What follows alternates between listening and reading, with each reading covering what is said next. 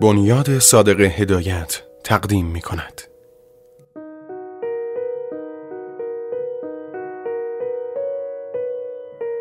با صدای عباس چهاردهی تار پیمان خازنی آواز مهدی تفکری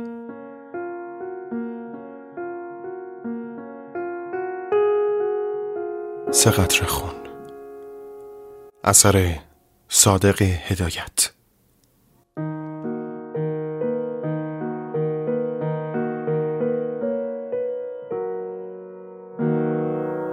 دیروز بود که اتاقم را جدا کردند. آیا همانطور که نازم وعده داد من حالا به کلی معالجه شدم و هفته دیگه آزاد خواهم شد؟ آیا ناخوش بودم؟ یک سال است. در تمام این مدت هرچه التماس می کردم کاغذ و قلم می خواستم به من نمی دادند. همیشه پیش خودم گمان می کردم هر ساعتی که قلم و کاغذ به دستم بیفتد چقدر چیزها که خواهم نوشت. ولی دیروز بدون اینکه خواسته باشم کاغذ و قلم را برایم آوردند. چیزی که آنقدر آرزو می کردم چیزی که آنقدر انتظارش را داشتم. اما چه فایده؟ از دیروز تا حالا هرچه فکر می کنم چیزی ندارم که بنویسم. مثل این است که کسی دست مرا می‌گیرد یا بازویم بی حس می شود حالا که دقت می کنم ما بین خطهای درهم و برهمی که روی کاغذ کشیدم تنها چیزی که خوانده می شود این است. سه قطر خون.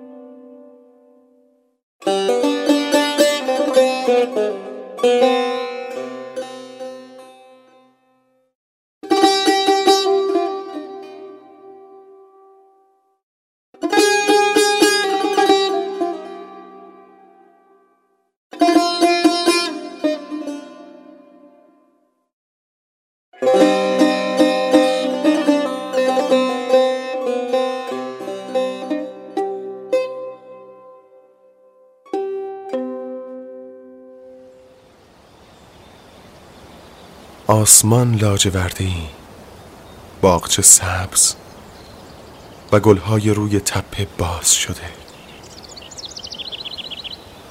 نسیم آرامی بوی گلها را تا اینجا می آورد ولی چه فایده؟ من دیگر از چیزی نمی توانم کیف بکنم. همه اینها برای شاعرها و بچه ها و کسانی که تا آخر عمرشان بچه میمانند خوب است. یک سال است که اینجا هستم. شبها تا صبح از صدای گربه بیدارم. این ناله های ترسناک. این هنجره خراشیده که جانم را به لب رسانیده. صبح هم هنوز چشممان باز نشده که انجکسیون بیکردار.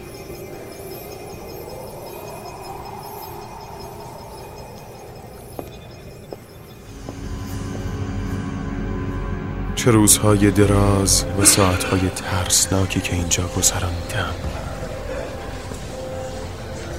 با پیراهن و شلوار زرد روزهای تابستان در زیر زمین دور هم جمع می شویم و در زمستان کنار باغچه جلوی آفتاب می نشینیم یک سال است که میان این مردمان عجیب و غریب زندگی می کنم هیچ وجه اشتراکی بین ما نیست. من از زمین تا آسمان با آنها فرق دارم. ولی ناله ها سکوت فوش ها و گریه ها و خنده های این آدم ها همیشه خواب مرا پر از کابوس خواهد کرد.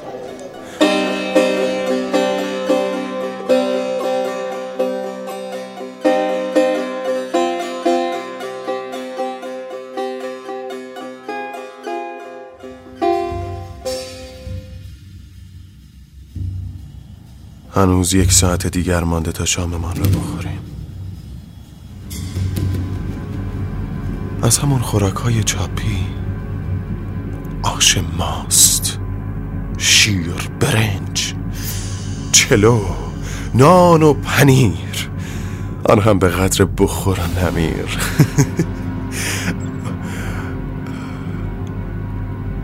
حسن همه یارزویش این است یک دیگ اشکنه را با چهار تا نان سنگک بخورد. وقت مرخصی او که برسد عوض کاغذ و قلم باید برایش دیگه اشکنه بیاورند. او هم یکی از آدم های خوشبخت اینجاست. با آن قط کوتاه خنده احمقانه گردن کلوفت سر تاس و دستهای کمخت بسته برای ناو کشی آفریده شده. همه ذرات تنش گواهی می‌دهد. و آن نگاه احمقانه او هم جار می‌زند که برای ناو کشی آفریده شده. اگر محمد علی آنجا سر نهار و شام نمی ایستاد حسن همه ماها را به خدا رسانیده بود. ولی خود محمد علی هم مثل مردمان این دنیاست. چون اینجا را هرچه می‌خواهند بگویند ولی یک دنیای دیگر است ورای دنیای مردمان معمولی.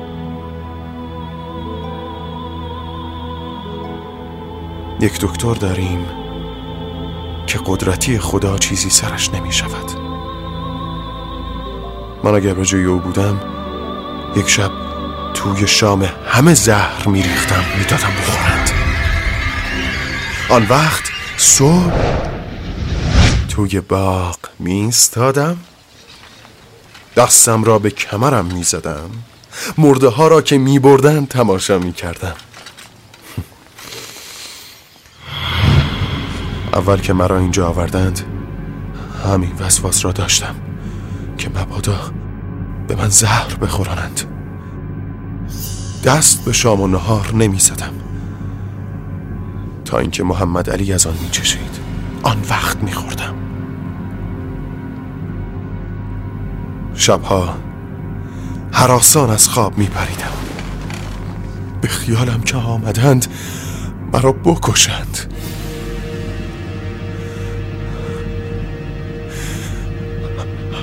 همه اینها چقدر دور و محو شده.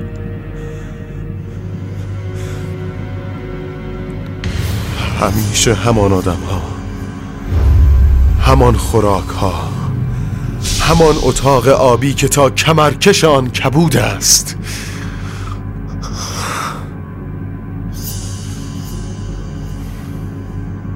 دو ماه پیش بود. یک دیوانه را در آن زندان پایین حیات انداخته بودند. با تیله شکسته شکم خودش را پاره کرد. روده هایش را بیرون کشیده بود با آنها بازی می کرد می گفتند او قصاب بوده. به شکم پاره کردن عادت داشته. اما آن یکی دیگر که با ناخون چشم خودش را ترکانیده بود دستهایش را از پشت پسته بودند فریاد می‌کشید و خون به چشمش خشک شده بود.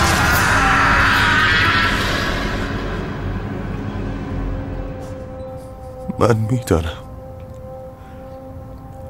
همه این زیر سر نازم است. مردمان اینجا همه همینطور نیستند. خیلی از آنها اگر معالجه بشوند و مرخص بشوند بدبخت خواهند شد. مثلا این سغرا سلطان که در زنانه است. دو سه بار می‌خواست بگریزد. او را گرفتند. پیرزن است. اما صورتش را گچ دیوار میمالد و گل شمدانی هم سرخابش است. خودش را دختر چهارده ساله می‌داند. اگر معالجه بشود و در آینه نگاه بکند سکته خواهد کرد بدتر از همه تقیه خودمان است. که می‌خواست دنیا را زیر و رو بکند. و با آن که عقیدهش این است که زن باعث بدبختی مردم شده و برای اصلاح دنیا هرچه زن است باید کشت عاشق همین سغرا سلطان شده بود.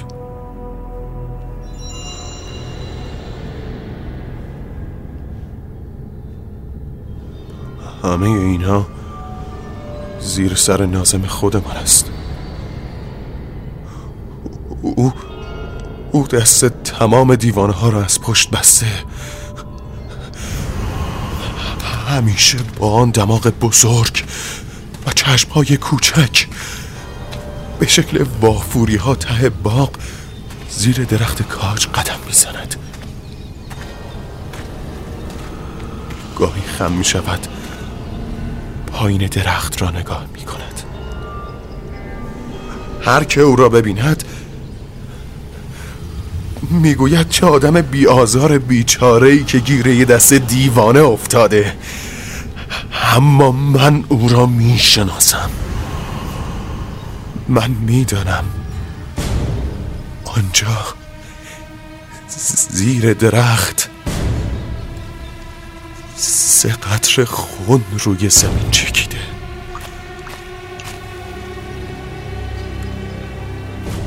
یک قفس جلوی پنجرهش آویزان است. قفس خالی است. چون گربه قناریش را گرفت. ولی او قفس را گذاشته تا گربه ها به هوای قفس بیایند و آنها را بکشد.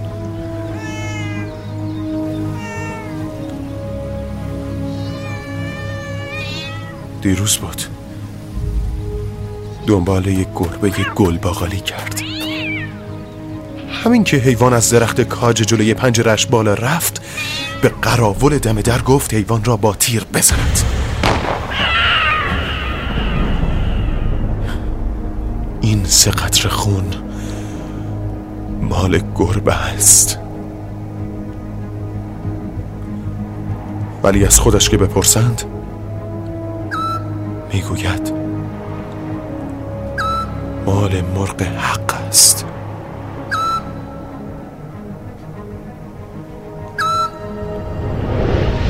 از همه اینها غریبتر رفیق و همسایه عباس است. دو هفته نیست که او را آوردند. با من خیلی گرم گرفته. خودش را پیغمبر و شاعر می‌داند. می‌گوید که هر کاری به خصوص پیغمبری بسته به بخت و تاله است. هر کسی پیشانیش بلند باشد اگر چیزی هم بارش نباشد کارش می‌گیرد. و اگر علامه دهر هم باشد و پیشانی نداشته باشد به روز او میافتد.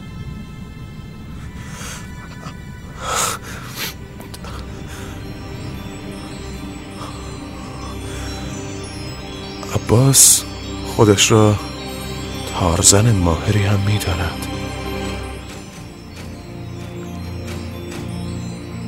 روی یه تخته سیم کشیده به خیالش. تار درست کرده. و یک شعر هم گفته که روزی هشت بار برایم می‌خواند. گویا برای همین شعر او را به اینجا آوردند.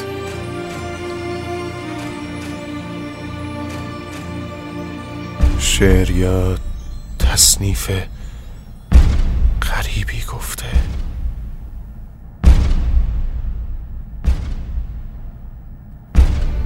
دریغا که بار دیگر شام شد. سراب های گیتی سیاه فام شد. همه خلق را گاه آرام شد.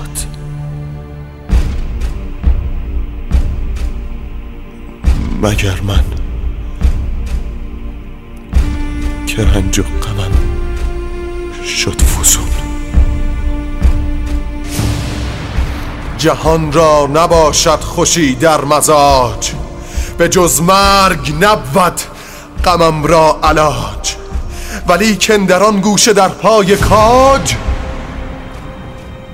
چکیده است بر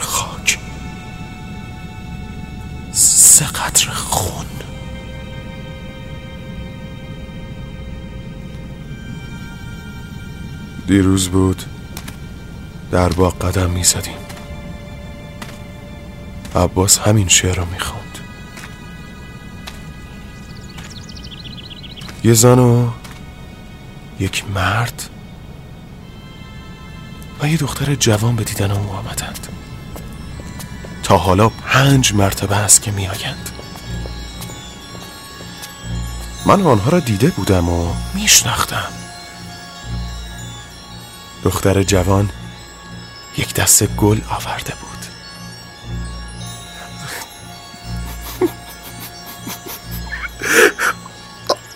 آن دختر به من میخندید. پیدا بود مرا دوست دارد. اصلا به هوای من آمده بود. صورت آبل روی عباس که قشنگ نیست.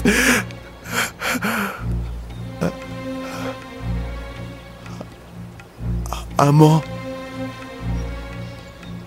آن زن که داشت با دکتر حرف می‌زد من دیدم عباس دختر جوان را کنار کشید و مارچ کرد.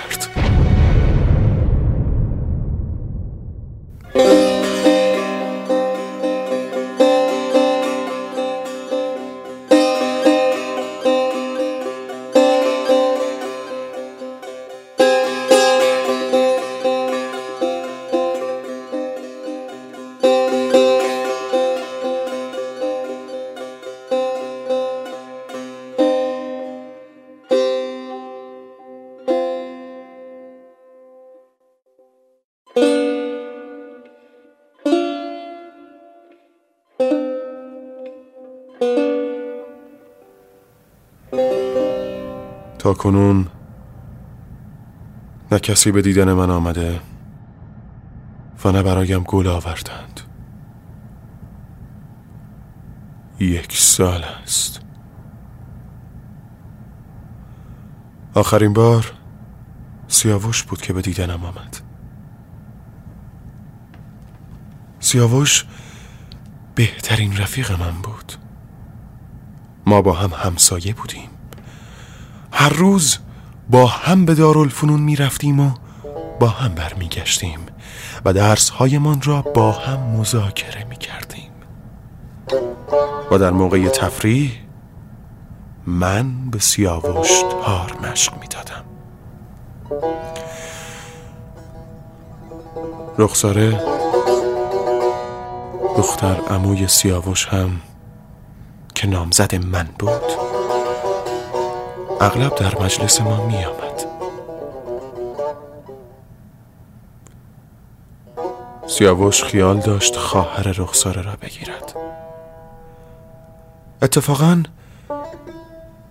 یک ماه پیش از عقد کنانش زد و سیاوش ناخوش شد. من دو سه بار به احوال پرسیش رفتم ولی گفتن که حکیم قدقن کرده که با او حرف بزنند. هرچی اصرار کردم همین جواب را دادند. منم پاپی نشدم.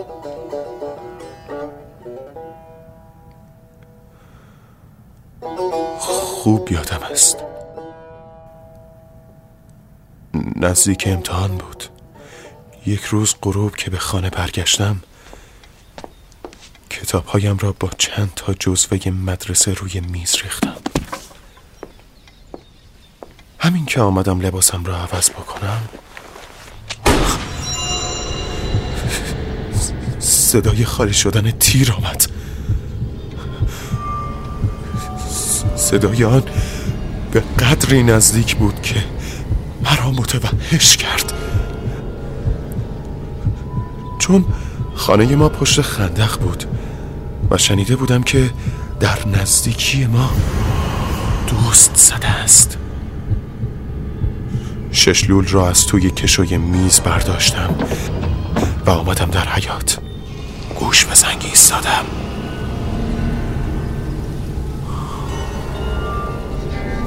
بعد از پلکان روی بام رفتم. ولی چیزی به نظرم نرسید. وقتی که برگشتم از آن بالا در خانه سیاوش نگاه کردم دیدم سیاوش با پیراهن و زیر شلواری میان حیات ایستاده من با تعجب گفتم سیاوش تو هستی؟ او مرا شناخت و گفت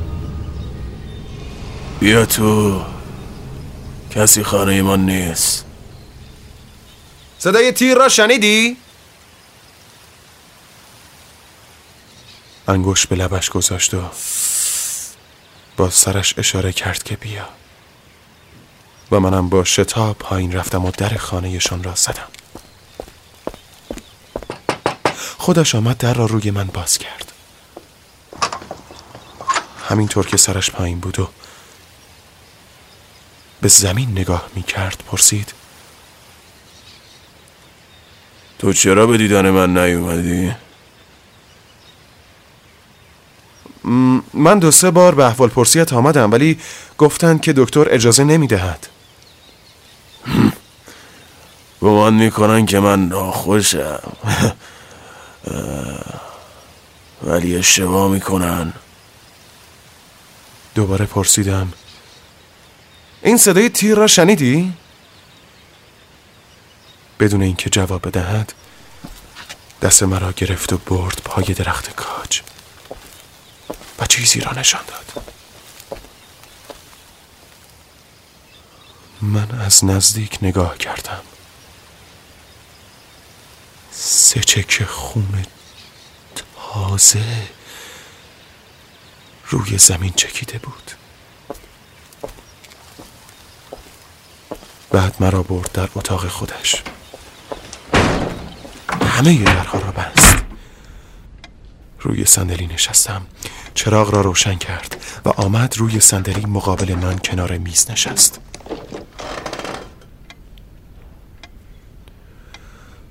اتاق او ساده آبی رنگ و تا کمرکش دیوار کبود بود. کنار اتاق یه تار گذاشته بود. چند جلد کتاب و جزوه مدرسه هم روی میز ریخته بود. بعد سیاوش دست کرد. از کشوی میز یک ششلول در آورد به من نشان داد. از آن ششلول های قدیمی دست صدفی بود. آن را در جیب شلوارش گذاشت و گفت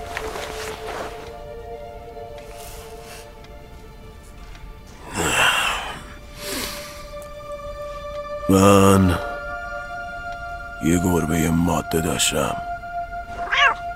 اسمش نازی بود. شاید اونو دیده بوده. از این گربه های معمولی گل بغالی بود. با دو چشم دراشت مثل چشم های سرمه کشیده. روی پشتش نقش و نگارهای مرتب بود. مثل اینکه روی کاغذ آب خشکن فولادی جوهر ریخته باشند و آن را از میان تا کرده باشند.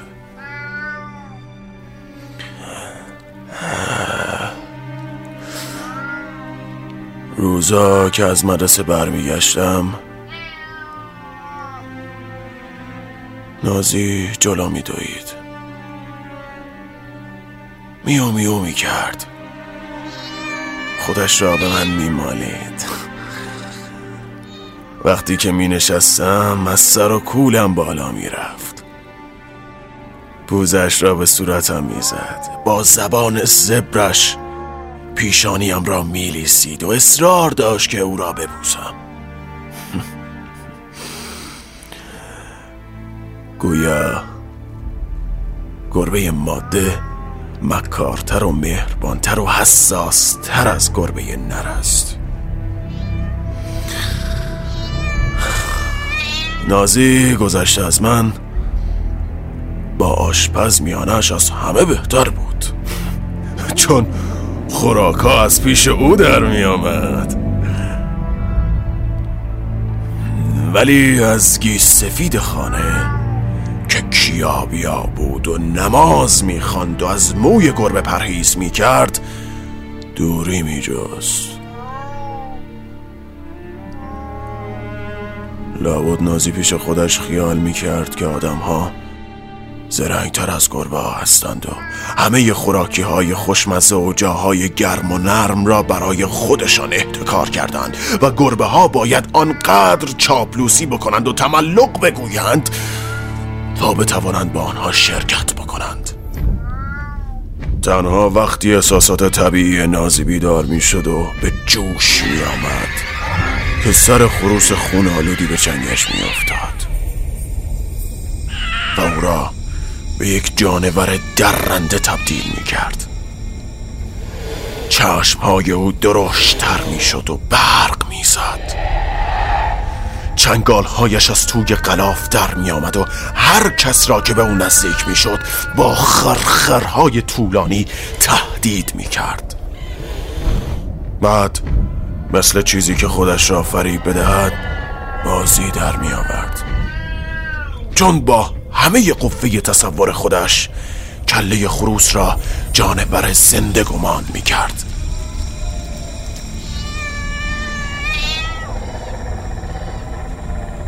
دست زیران می‌زد. براغ می‌شد. خودش را پنهان می‌کرد. در کمین مینشست. دوباره حمله می‌کرد و تمام زبردستی و چالاکی نژاد خودش را با جست و خیز و جنگ و گریزهای پی در پی آشکار مینمود.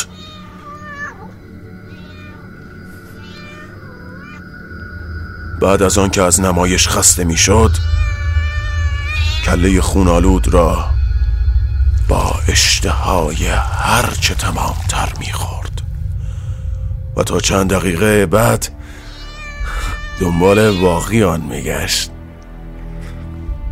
و تا یکی دو ساعت تمدن مصنوعی خودش را فراموش می‌کرد.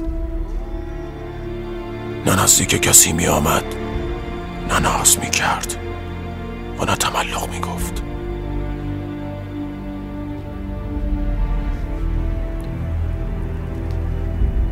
در همان حالی که نازی اظهار دوستی می کرد وحشی و تودار بود.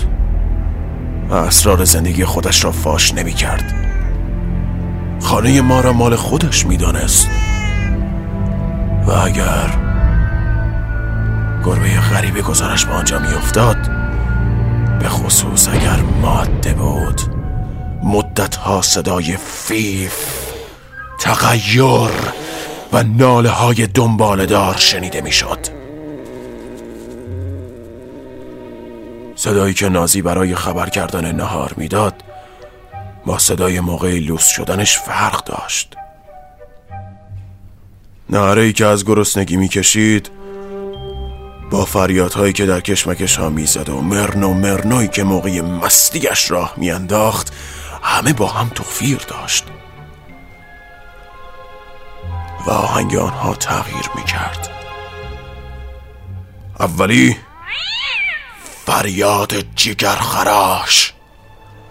دومی فریاد از روی بغز و کینه. سومی یک ناله دردناک بود که از روی احتیاج طبیعت می‌کشید. به سوی جفت خودش برود.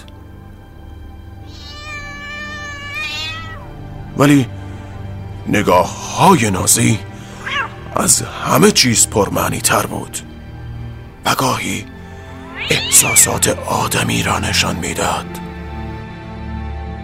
به طوری که انسان بی اختیار از خودش می‌پرسید در پس این کله پشمالود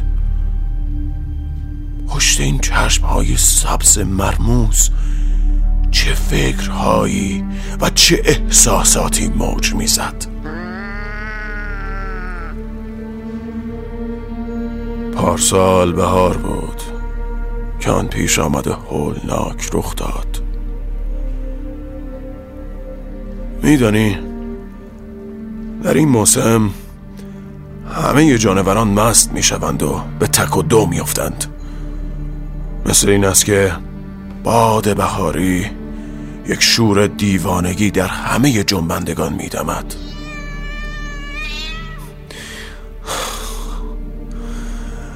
نازی ما هم برای اولین بار شور عشق به کلش زد و با لرزه ای که همه تن او را به تکان میانداخت ناله های غمانگیز می‌کشید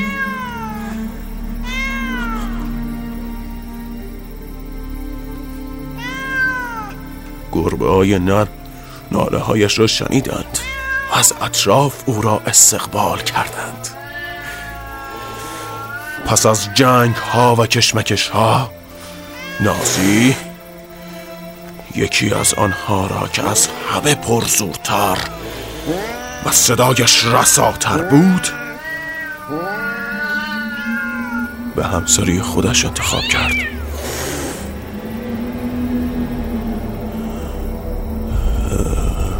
در عشق ورزی جانوران بوی مخصوص اونا خیلی اهمیت داره. برای همینه که گربه های لوس خانگی و پاکیزه در نزد ماده خودشان جلوهی ندارند. برعکس گربه های روی تیغه دیوارها گربه های دزد لاغر ولگرد و گرسنه که پوست آنها بوی اصلی نژادشان را می‌دهد طرف توجه ماده خودشان هستند. روزها و به خصوص تمام شب را نازی و جفتش عشق خودشان را به آواز بلند میخواندند. تنه نرم و نازک نازی کش و واکش می آمد در صورتی که تن دیگری مانند کمان خمیده می‌شد و ناله های شادی می کردند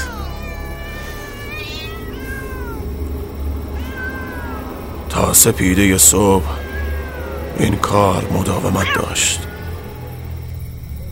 آن وقت نازی با موهای ژولیده خسته و کوفته اما خوشبخت وارد اتاق می شد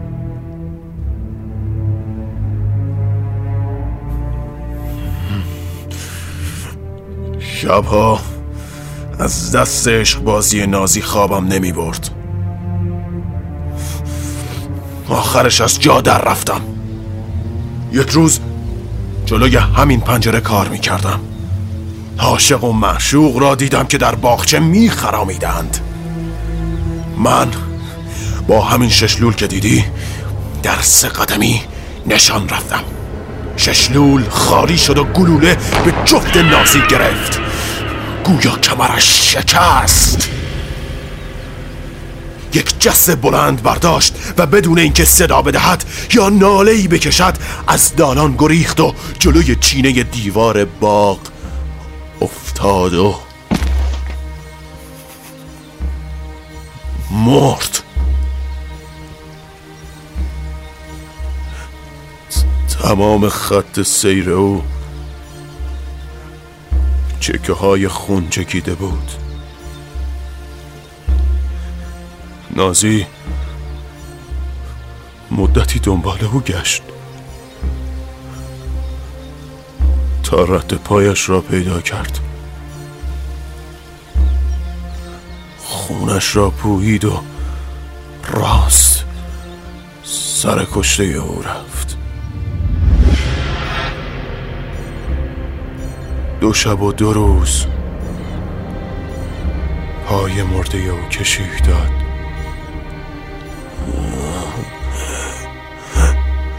گاهی با دستش او را لمس می کرد.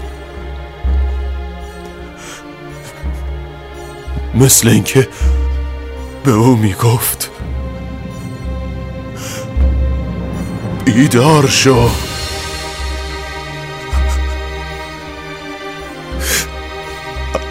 اول بهار است. چرا هنگام عشق بازی خوابیدی؟ چرا تکان نمی‌خوری؟ پاشو! پاشو!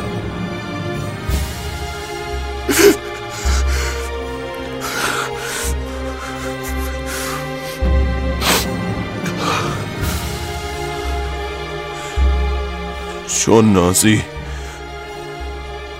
مردن سرش نمی‌شد و نمی‌دانست که عاشقش مرده است. فردای آن روز نازی با نش جفتش گم شد. هر جا را گشتم از هر کس سراغ او را گرفتم بیهوده بود.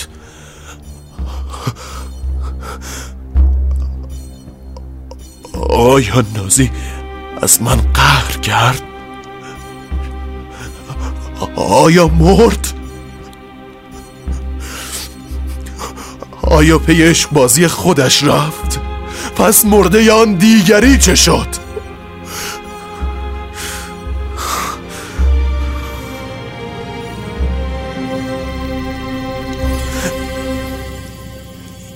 یک شب صدای مرن و مرنوی همان گربه نر را شنیدم. تا صبح ونگ می‌زد.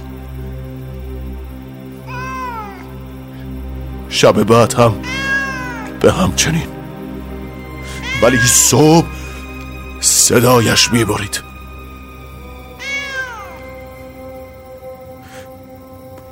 شب سوم باز ششلول را برداشتم و سرهوایی به همین درخت کاج جلوی پنجرم خالی کردم. برق چشمایش در تاریکی پیدا بود.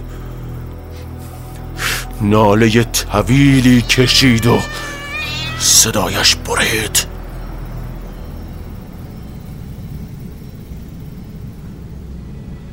صبح پایین درخت سه قطر خون چکیده بود. از آن شب تا حالا هر شب می آید و با همان صدا ناله می کشد آنهای دیگر خوابشان سنگین است نمی شنوند هرچه به آنها می‌گویم به من میخندند.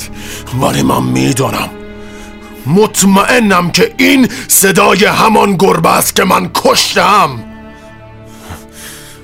از آن شب تا کنون خواب به چشمم نیامده. هر جا می‌روم هر اتاقی میخوابم تمام شب این گربه بی انصاف با هنجره ترسناکش ناله می‌کشد و جفت خودش را صدا می‌زند. امروز که خونه خلوت بود آمدم همون جایی که گربه هر شب می نشیند و فریاد می زند نشانه رفتم. چون از برق چشمهایش در تاریکی می دانستم که کجا می نشیند تیر که خالی شد صدای ناله گربه را شنیدم سه قطر خون از آن بالا چکید. تو که به چشم خودت دیدی؟ تو که شاهد من هستی؟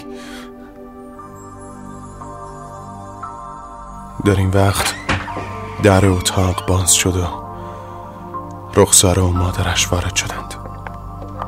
رخساره یک دسته گل در دست داشت.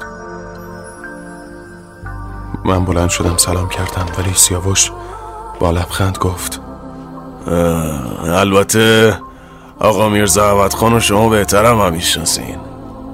لازم معرفی نیست. ایشون شهادت می‌دهن. که سه قطر خون را به چشم خودشان پای درخت کاج دیده اند. بله من دیدم. ولی سیاوش جلو آمد. قه قه خندید. دست کرد از جیبش. شش لول مرا درآورد. روی میز گذاشت و گفت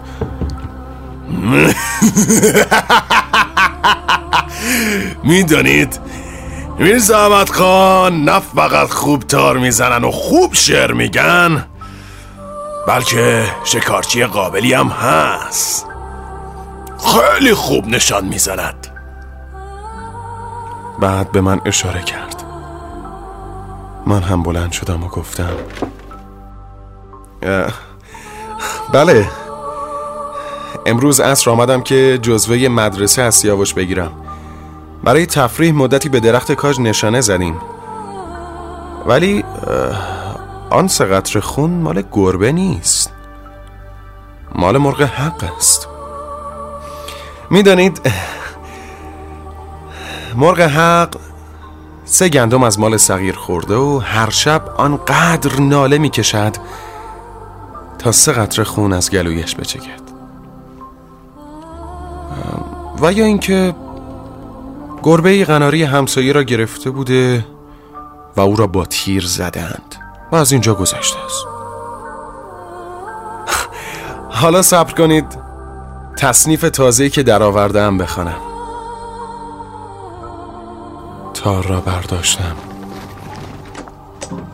و آواز را با ساز جور کرده این اشعار را خواندم.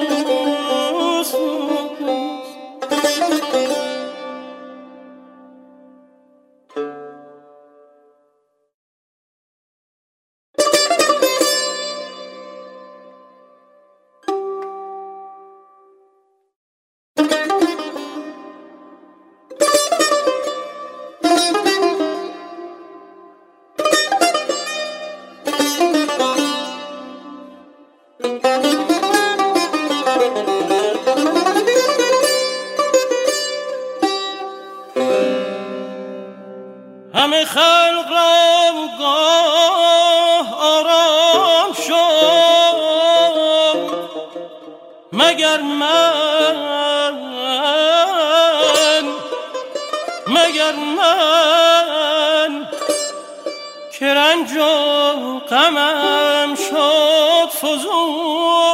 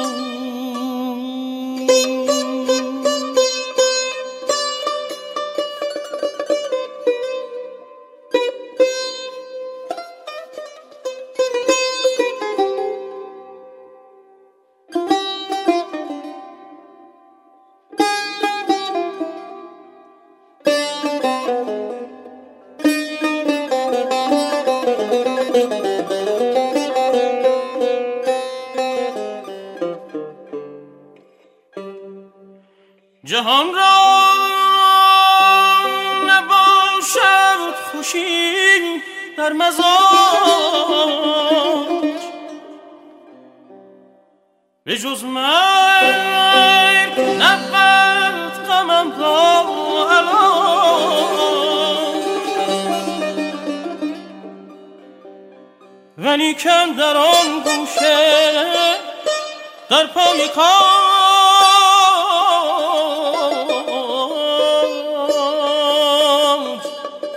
چه چکیده است خاک. سه قطر خون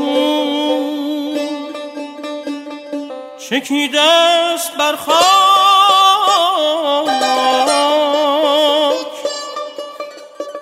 سه خون.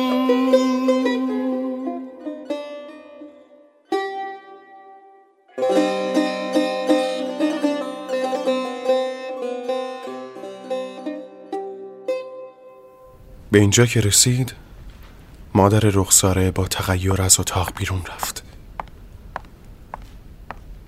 رخساره ابروهایش را بالا کشید و گفت دیوانه است! بعد دست سیاوش را گرفت و هر دو قه قه خندیدند و از در بیرون رفتند و در را برویم بستند. در حیات که رسیدند. زیر فانوس. من از پشت شیشه پنجره آنها را دیدم که یکدیگر را در آغوش کشیدند و بوسیدند